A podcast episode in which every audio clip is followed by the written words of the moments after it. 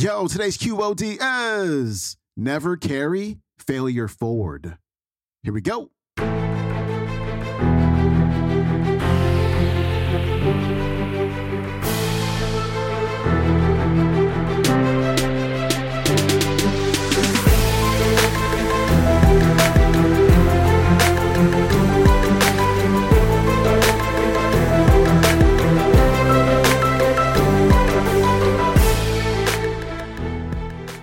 Welcome back to the Quote of the Day Show. I'm your host, Sean Croxton of SeanCroxton.com. We got Denis Waitley on the show today. He's going to talk about having a winning attitude.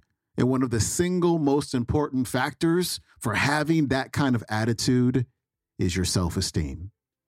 It is the value and the worth that you place on yourself. It's the way that you think about yourself. If you don't have a high value on yourself, it is really hard to win at life. So he's going to talk more about that and how you can build your self esteem. Denis Waitley, he's coming up.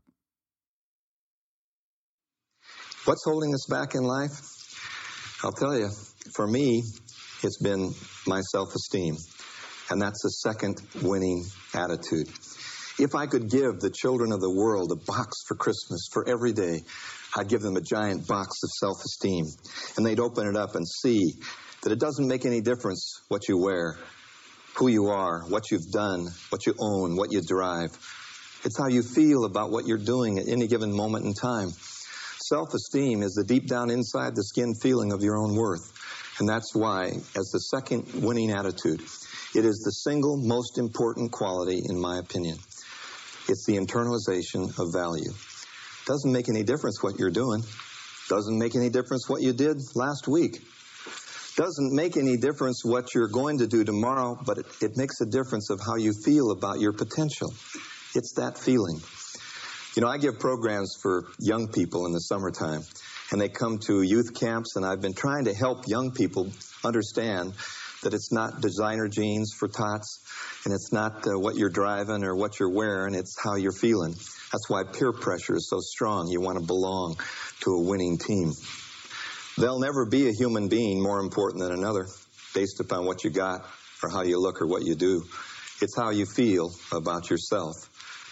And that's the most important thing the internalization of value, internal standard. Not comparing yourself down or up with anyone, using competition to keep you honest, keep the quality in and the price right, and setting internal standards and giving your wins away. The three greatest fears that I've come in contact with in my life are the fear of rejection, which is the greatest fear that anyone ever has. It's greater than the fear of anything. The fear of being made a fool of in front of your peer group. Why do you suppose the pressure is on young people to dress, act, and look a certain way? It goes right up into adulthood. We're all the same. We're afraid to have people laugh at us. That's why in kindergarten, they raise their hands. They don't care if they're wrong or right. They just want to answer anything. By the time you get to the fourth grade, you begin to worry about people snickering at you and being wrong. By the time you're in high school, you say, I ain't answering. and when you're a grown up, you always play it safe with the same kind of friends who have the same beliefs, and that's the way it is.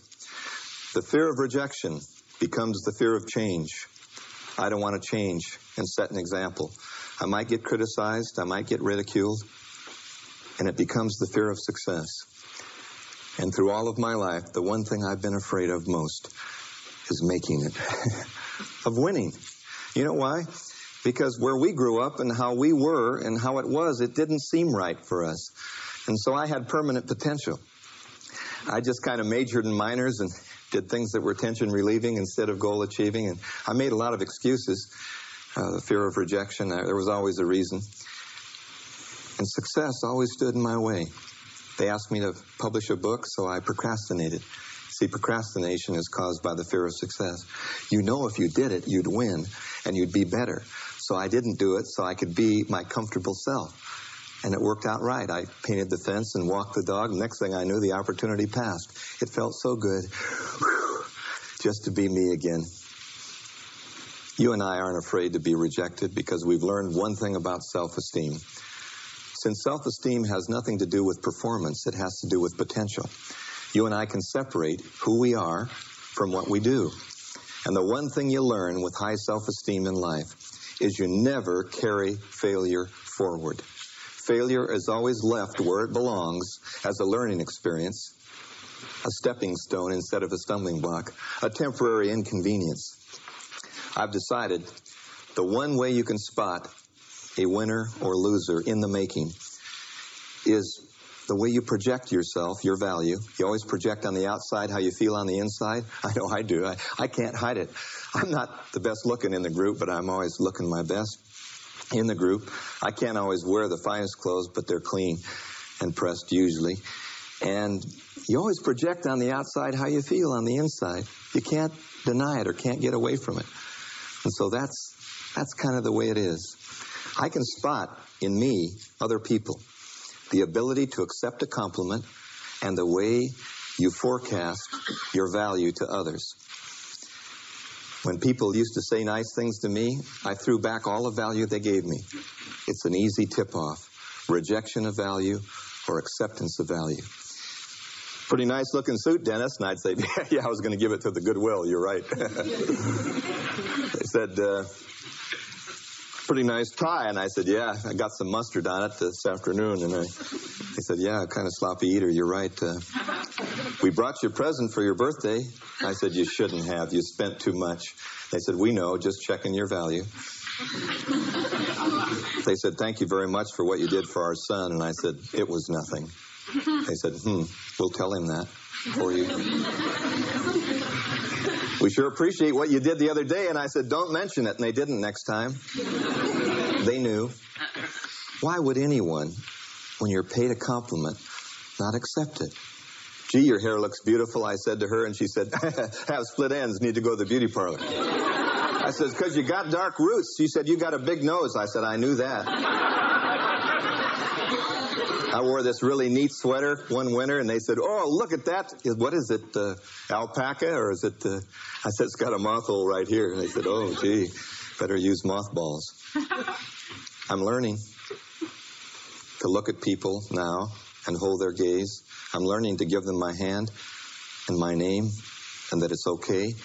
I'm learning to project value to people. I'm learning never to lead with an excuse.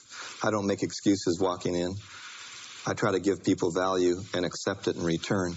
Self esteem, the single most important quality, the feeling that you got no ceiling. That was Denis Waitley. His website is deniswaitley.com. You can watch today's talk on the YouTube. It is called Denis Waitley and the Psychology of Winning 1986. Hey, follow me on the Instagram. And hey, if you want to listen to the show commercial free, go to your app store, download the Stitcher app, and join Stitcher Premium. You can listen to QOD 100% commercial free. No ads, like none at all. It's kind of cool. All right, my friend, I'll see you tomorrow. We got Jim Rohn on the show. Have a great day. Peace.